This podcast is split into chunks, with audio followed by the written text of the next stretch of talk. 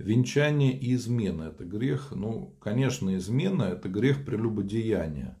И э, это грех очень серьезный. Это одна из причин, когда допускается развод. То есть, если, допустим, мужчина изменил, и женщина не смогла его простить, то в таком случае допустим развод по человеческой немощи.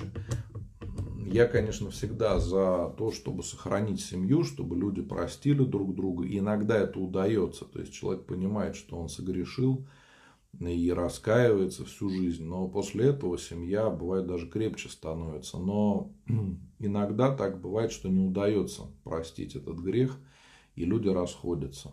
Поэтому, конечно, это страшная трагедия, потому что, к сожалению, многие современные люди даже не считают, что это грех. Думают, да, все нормально, почему? Нет, хотя это страшно.